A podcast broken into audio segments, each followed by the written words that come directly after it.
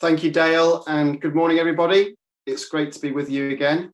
And I encourage you to keep uh, Genesis 32 open if you've got a Bible there. As a preacher, it's never an easy job to teach God's word, but there are some passages that are a little bit more tricky than others. And I found this uh, a tricky passage.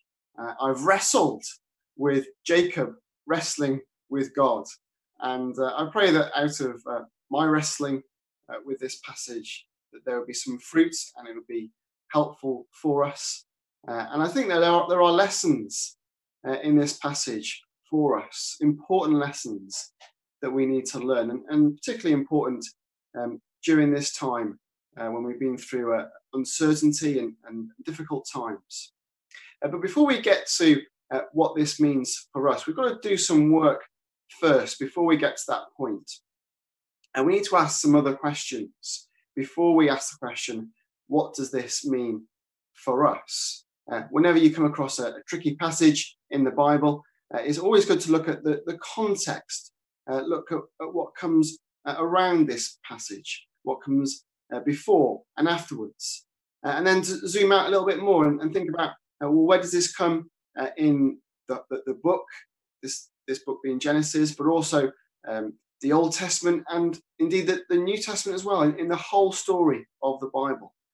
And that's how we can start to uh, work out what does this mean uh, for us. But we're going to start with the question, what did this mean for Jacob? Uh, we're going to look at the, the immediate context to begin with of what's going on here as, as Jacob wrestles with God. And we're just going to go back to the first half of the passage in Genesis 32. And we see there that, that Jacob um, has already been through one really difficult trial. He's been through 20 years serving his uncle Laban. And now he's heading home. He's heading back to the promised land. So he's left one trial, but there's another trial ahead now. We, we saw that on the video the children were shown. He's about to meet his brother Esau. See, before he comes back into the promised land, he needs to deal with his past. He needs to deal with something that he's been able to put off for 20 years, but now he has to come face to face with his brother Esau. And remember, the last time we heard about Esau, he was angry with Jacob because Jacob stole his blessing and his birthright, and Esau wanted to kill Jacob. And now the chickens are coming home to roost. Or at least that's what Jacob fears. Jacob fears that he's going to get his comeuppance at last after 20 years. And his brother is going to finally get him for what he did to him in the past. And this fear is intensified when Jacob hears that Esau is going to come and meet him with what sounds like a small army. 400 men are coming with Esau. So Jacob is afraid, he's terrified. But right at the start of this passage, Genesis 32, God reassures Jacob of both his presence and his protection. And you notice in verse 1 that the angels of God met him. And Jacob says, This is the camp of God. And it, it's the same similar language as we see in Genesis 28 at Bethel. Uh, when Jacob is on his way out of the promised land, God meets him there and he sees the ladder, and the angels of God are, are coming up and down the ladder to, to help Jacob, to minister to him. And now there's a similar thing happening here. The, the angels of God are there, and Jacob knows that God is with him. But we also find that this is a very different Jacob to the man that we first met in Genesis. Now, that Jacob in the past was a schemer, he was a deceiver. But his character over the years has been changing and developing. He's growing from a, a sly schemer to a prayerful planner. In the past, we saw that Jacob used his wits and his intellect and, and his acting skills to scheme his way to blessing, to get hold of what he wanted for himself. But his approach is different now. He, he still makes plans. So uh, he sends out messengers in verse 3. He splits up his people into two groups for safety in verse 7. He prepares a gift to placate his brother in verse 13. But this planning is not rooted in self reliance like it was before, but in God reliance. And that, that's another change in Jacob's character from self reliance to God reliance. And we see this God reliance in his prayer in verses 9 to 12. Uh, it's a simple prayer. Really, what he's asking is for God to save him. He's afraid of his brother and he wants God to save him. But it is a prayer that is grounded in the promises of God, and, and therefore it's a prayer that Jacob can pray with confidence in God. Jacob is reminding himself as he prays this prayer of what God has already promised to give him. In fact, the, the prayer ends and begins with promise. It's bookended by the promises of God. It begins with the, the promise of a place and the blessing in, in the place. And it ends with the promise of people and, and the blessing that those people would be to the whole world. And it's a, a model for how we should pray. We pray reminding ourselves of what God has already promised to give us. That gives us confidence as we ask Him for the things that we need. But this prayer also helps us to see something else that is happening to Jacob, uh, another development in his character. He's gone from grasping to gratitude. Jacob's name means heel grasper. Uh, he got his name, you might remember, because when he came out of his mother, uh, Esau, his twin brother, came first, and Jacob came out second, grasping the heel of his brother. And so that name stuck Jacob, the heel grasper. But he was also a grasper in a different way. He was a grasper after blessing. He tried to get something for himself, whether it was the birthright that his was his brother's by right, or whether it was the blessing that his brother should have had. Jacob was grasping after things for himself. But his attitude now has changed. He's now displaying humble gratitude instead of grasping for himself. He realizes that the blessings that he has received have all come to him from God, and he doesn't deserve any of them. So God has been dealing with Jacob. God has been using the last 20 years of his life, painful though they've been, to teach him valuable lessons and to develop his character, to change him from a sly schemer to a prayerful planner, from self reliance to God reliance, and from an attitude of grasping to humble gratitude.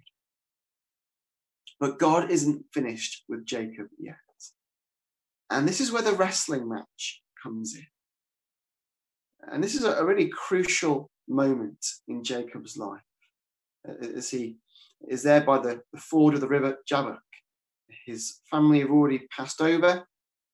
He's on his way to meet Esau. And there's uncertainty in the air. He doesn't know how this meeting with Esau is going to turn out. He's heading back into the promised land. He's on the cusp of, uh, of God's promises being fulfilled to him. And it's also an important moment in his character development as well. So this is a, a crucial time in Jacob's life. And we see that Jacob seems to continue this, this pattern of, of, of prayer and planning. In verses 7 to 8, he plans. Verses 9 to 12, he prays. verses 13 to 21, he plans again. And now, here, uh, from verses 22 onwards, it seems that he wants to pray again because he wants to spend time on his own. He stays behind on, on the other side of the river to be alone at this crucial moment in his life. And we, we can read between the lines there and, and, and assume that Jacob wants to pray. He needs God's help. But Jacob isn't left alone because in the night, a mysterious man comes along and starts wrestling with him. And this wrestling match goes on all night until daybreak. And it sounds like a well matched fight. Neither, it seems, can overpower the other until the mystery man touches the socket of Jacob's hip and it's wrenched out of place. Now, we might ask, well, if this mystery man had such power that with one touch he could wrench Jacob's hip out of place, and why didn't he do that before? Why does he wait until daybreak to do that when he could have easily defeated him before that? We'll come back to that in a moment. But regardless of this infirmity that Jacob is left with, his, his hip out of joint, he keeps going, he keeps wrestling, he keeps clinging on to this stranger until the man has to say, Well, you've got, got to let me go now. It's daybreak. But Jacob doesn't want to let him go. He wants blessing. And on the surface, as, as we hear that, we, we might think, well, this is just the same old Jacob. This is the grasper again. He's doing whatever he can to get blessing. He's clinging hold of his fellow wrestler so that he can grasp the blessing from him. But there is something different about the way that Jacob gets blessing on this occasion. You see, in the past, Jacob got his blessing through deceit, through scheming. He won his blessing through lies. But now he is gaining this blessing through a hard fought but honest struggle. And this reflects more the person that Jacob is becoming.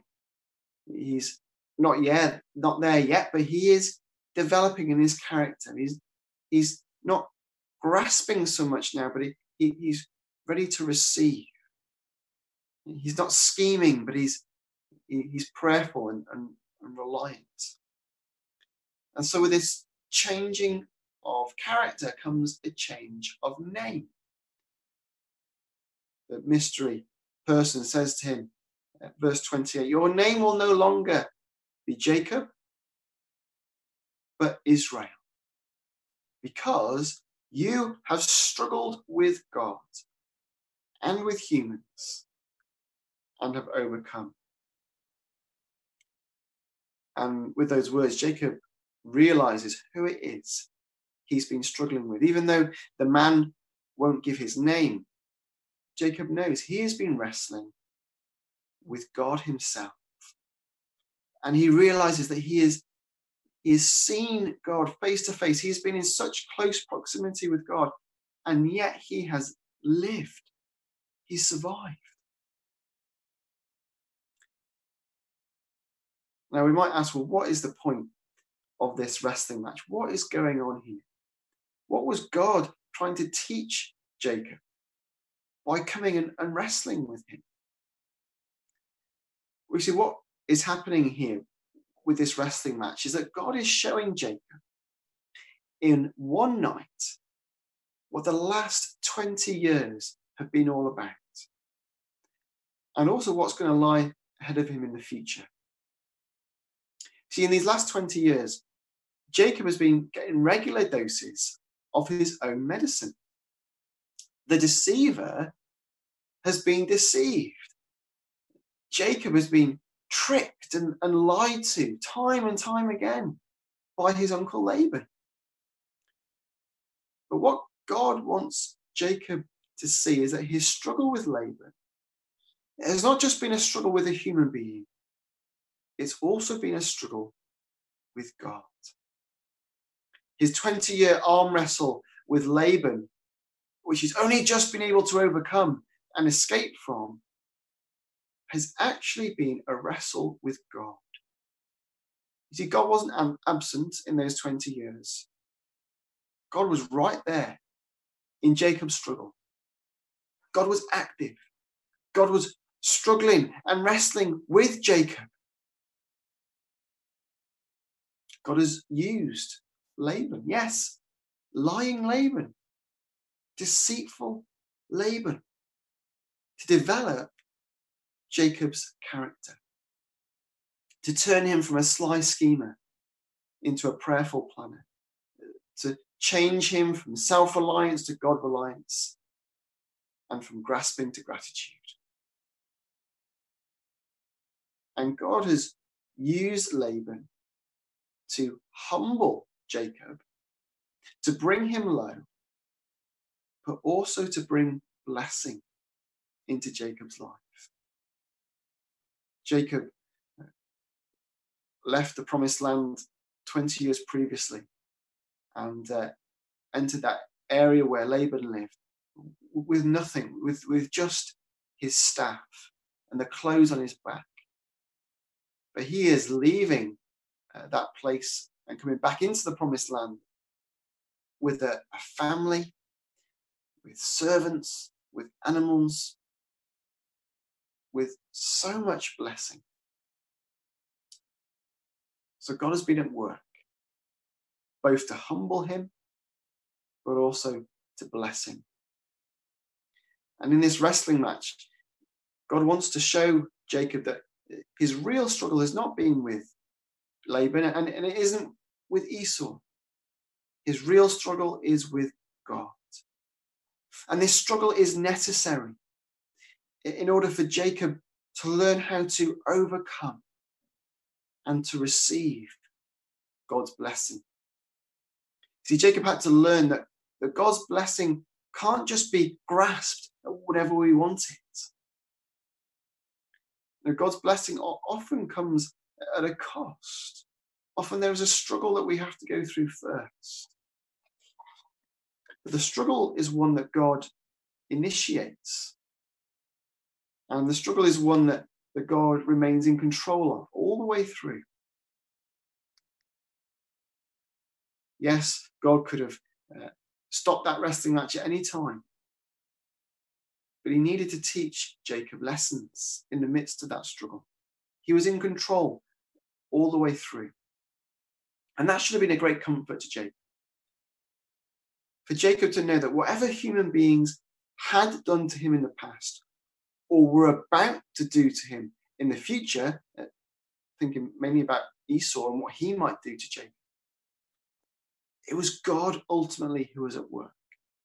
It was God who was ordaining and controlling all of these events, not to punish Jacob, but to bless him.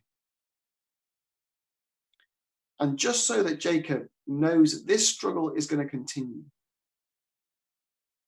he is left with a permanent reminder of this wrestling match. He leaves the ring with a limp. And that is a permanent reminder of God's dealings with Jacob. Uh, Jacob is stripped of his self sufficiency. Uh, from now on, he, he would walk with a limp. But he gains far more. As one writer put it, this wrestling match was both defeat and victory all in one. Jacob emerges broken, but also blessed. What is taken from him is far outweighed by what he receives from God as a result. So that's what this event meant for Jacob. But let's just zoom out a bit further in terms of the, the context uh, of the Bible in the context of uh, the story of Jacob's family, the story of Israel. And let's ask the question well, what would this have meant for Israel? Because the lesson that Jacob was learning here was the same lesson that Israel needed to learn. Uh, they already had a permanent reminder of this wrestling match in their food laws. Uh, they weren't allowed to eat the tendon that was attached to the hip of any animal. But it's also a significant passage, not just because of food, but because this is the first time in the Bible that we hear the word or the name Israel. And if you were an Israelite, then that's significant for you because you're here. Your name is here. The, the name of your, your nation is here for the first time. And so this is, again is where the, the context comes in. And not just the immediate context of, of Genesis and this passage, but, but looking further beyond that and, and, and asking the question, well, why was Genesis written? And who was it written to? We have to remember that, that all parts of the Bible were, were written at a particular time in history with a particular group of people in mind. Genesis wasn't written directly to us. That's why some of what we read in Genesis is so hard for us to understand, because it was written at a different time, in a different place, for a different people. It was written by Moses, who was the leader of the people of Israel. And it was written probably while the people were going through the wilderness. They'd left Egypt and they were heading to the promised land, the same place that Jacob is heading towards. And Moses, through the inspiration of God's Spirit, wants to teach God's people about their origins, about their beginnings. That's what the book of Genesis means. That Genesis means origins. It's, it's about the beginning. It's about the beginning of the universe. It's about the beginning of humanity. But more particularly than that, is about the beginning of the nation of Israel. This family that, that began with Abraham and, and grew and grew and grew until uh, at the Exodus they, they numbered perhaps two million people as they left Egypt to enter the promised land. Now, we've been seeing recently uh, how important it is to learn the lessons of the past and how knowing our history can help us in the present and in the future. Uh, we look back at history and we see that racial tensions and global pandemics are nothing new. These are issues that we have struggled with for generations. But the key is to learn the lessons from history and not to repeat the mistakes of history, which is what we so often do. The people of Israel needed to learn that God was at work in this hard struggle that they were going through in the wilderness as they tried to enter the promised land. You know, they, they thought that coming out of Egypt would be the hard bit. Well, try wandering in a desert for 40 years uh, with nothing but uh, manna as food and seeing every day more and more of your friends and, and family dying off and thinking, will we ever get to the promised land? So the Israelites were going through a hard struggle. And they needed to learn the same lessons that Jacob was learning in his hard struggle. The problem was that they didn't. They didn't learn the lessons of the past. They didn't learn prayerfulness. They didn't learn reliance and gratitude. Instead, they turned away from God. They failed to trust God as Jacob had trusted God in the past. You know, hundreds of years after Jacob, the prophet Hosea preached to the people of Israel. And he's known as a deathbed prophet because he was the last prophet that God sent to uh, the, the northern kingdom of Israel before they fell uh, at the hands of the Assyrians and were taken off out of the land, out of the promised land, uh, into captivity, never to return again. And uh, in his uh, writings and in his, his preaching, Hosea, is, as he speaks to God's people, as he gives them this final warning, he goes back to this incident in Genesis 32 uh, in Hosea 12, verse 3. It says there about Jacob that in the womb he grasped his brother's heel. as a man, he struggled with God. He struggled with the angel and overcame him. He wept and begged for his favor. He found him at Bethel and talked with him there. The Lord God Almighty, the Lord is his name. And, and the message to Israel is clear. But you must return to your God. Maintain love and justice and wait for your God always. Just as Jacob had learned to wait on God, to trust in God. So this uh, generation of Israel needed to trust in God. That was the lesson of Jacob that Hosea was bringing to them. But it was a lesson that they failed to learn. So they were carried off out of the promised land into exile. Israel didn't learn the lessons of the past, but will we? And so finally, we, we now come to us. We've done a lot of work to get there, but we can ask the question now well, what does this mean for us? Because the New Testament tells us that everything written in God's word, everything that was written uh, from the past, from the Old Testament, was written for our instruction. It's written to teach us, to help us in our, in our own struggles in the Christian life. Will we overcome in the trials that God sends us, the, the, the trials that He brings into our life to develop our character and to strengthen us in our faith?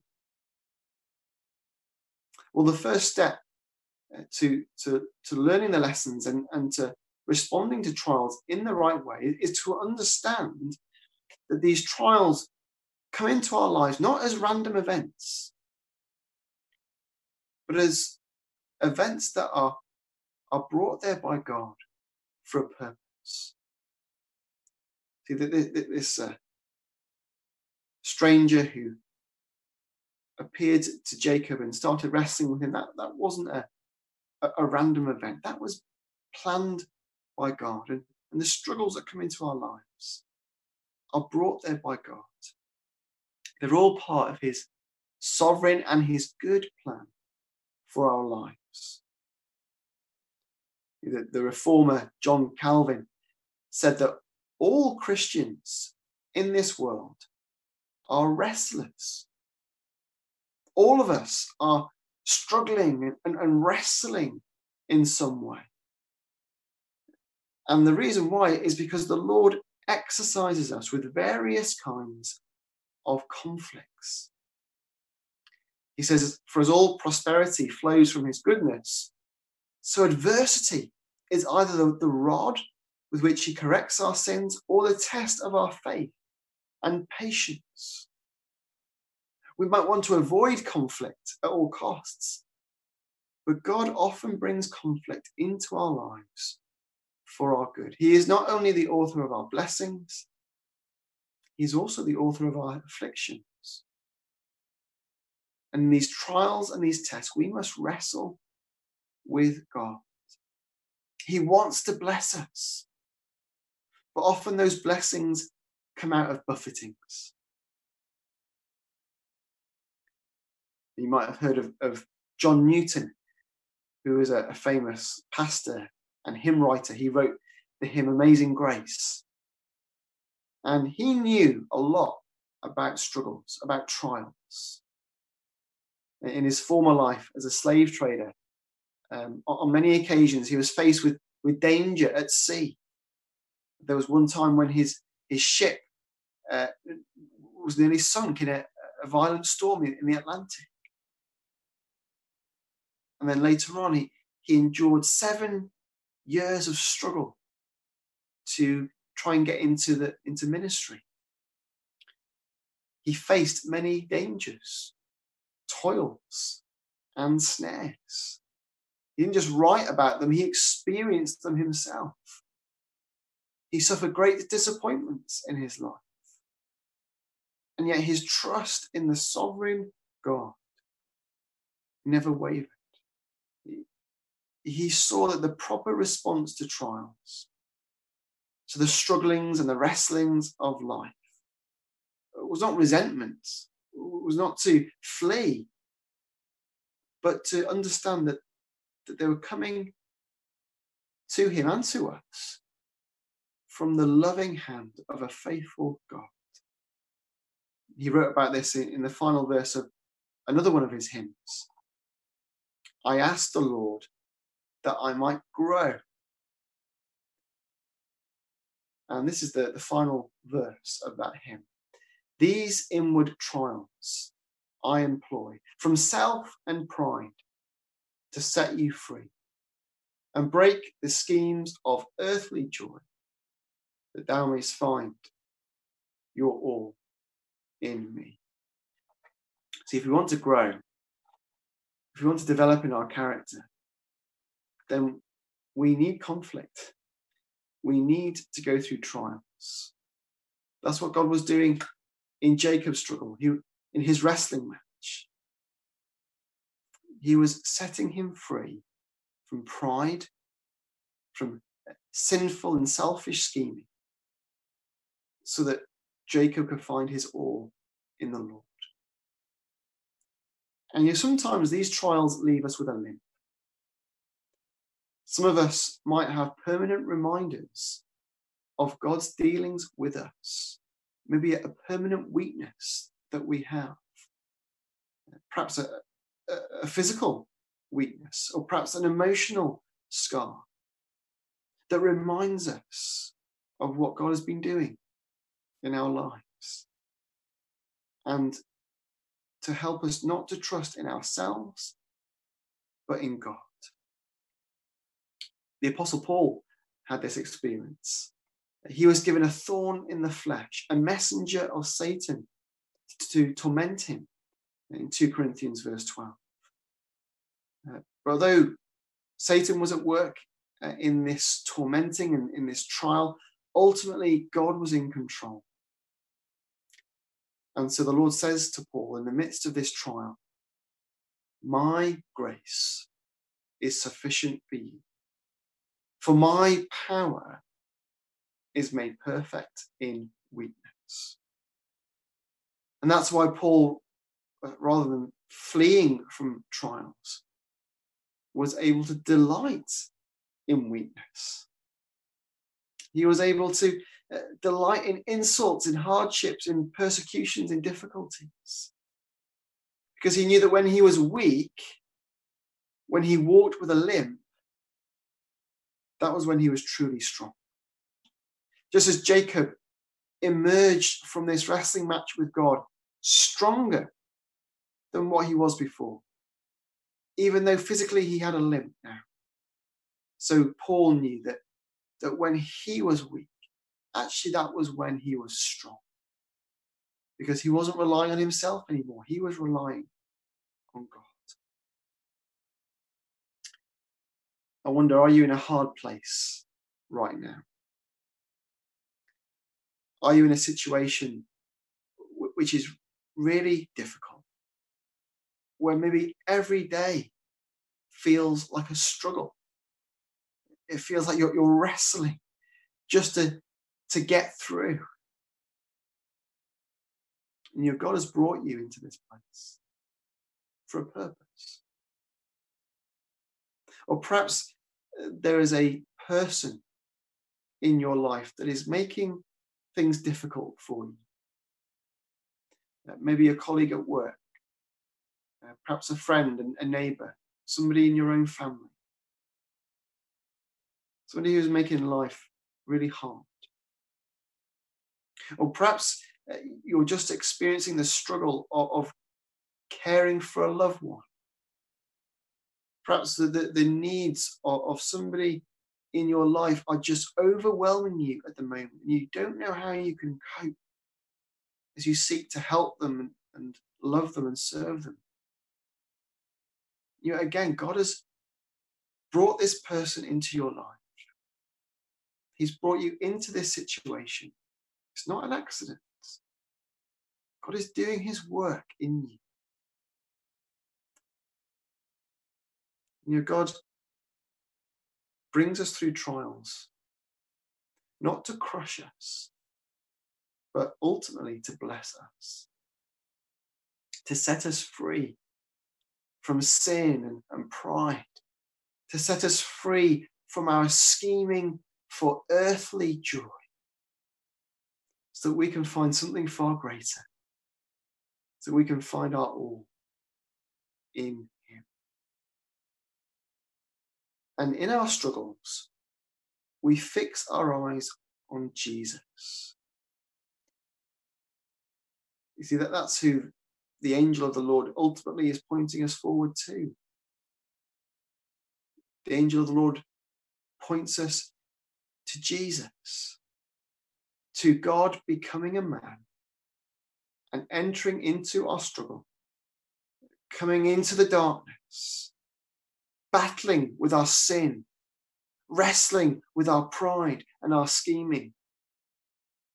But in this struggle, as, as Jesus became man and, and, and, and wrestled with us as human beings, battled with us, battled with our sin, it was God who was left with a limp.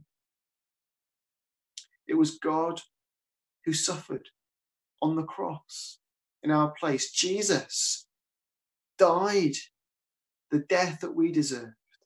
He bore the suffering that we should have borne so that we could be set free and that we could enjoy eternal blessing in Him. Let's pray together as we close.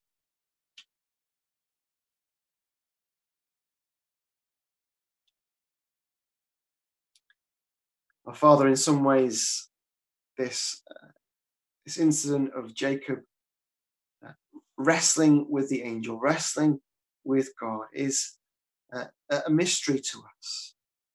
We, we can't really picture how, how that could happen. And maybe we still have questions unanswered about this event. But Lord, help us to see that ultimately it points us forward to a greater mystery. It points us forward to uh, the mystery of, of, of, of you coming in the flesh, coming into this world, robed in frail humanity, uh, coming into our longing, into our darkness, coming to join the struggle with us against sin, against pride, against our scheming, and to set us free, to set us free from our sin so that we could enjoy eternal blessing with you. And so in our struggles, we look to Christ. We look to the one who, who took on flesh to ransom us, the one who struggled with us to set us free. And he is our hope. He is our joy. He is the strength that we need to carry on. And by his spirit living in us and at work within us, we ask that you would enable us uh, to keep going in our struggle and to learn the lessons that you want us to learn in them. In Jesus' name we pray.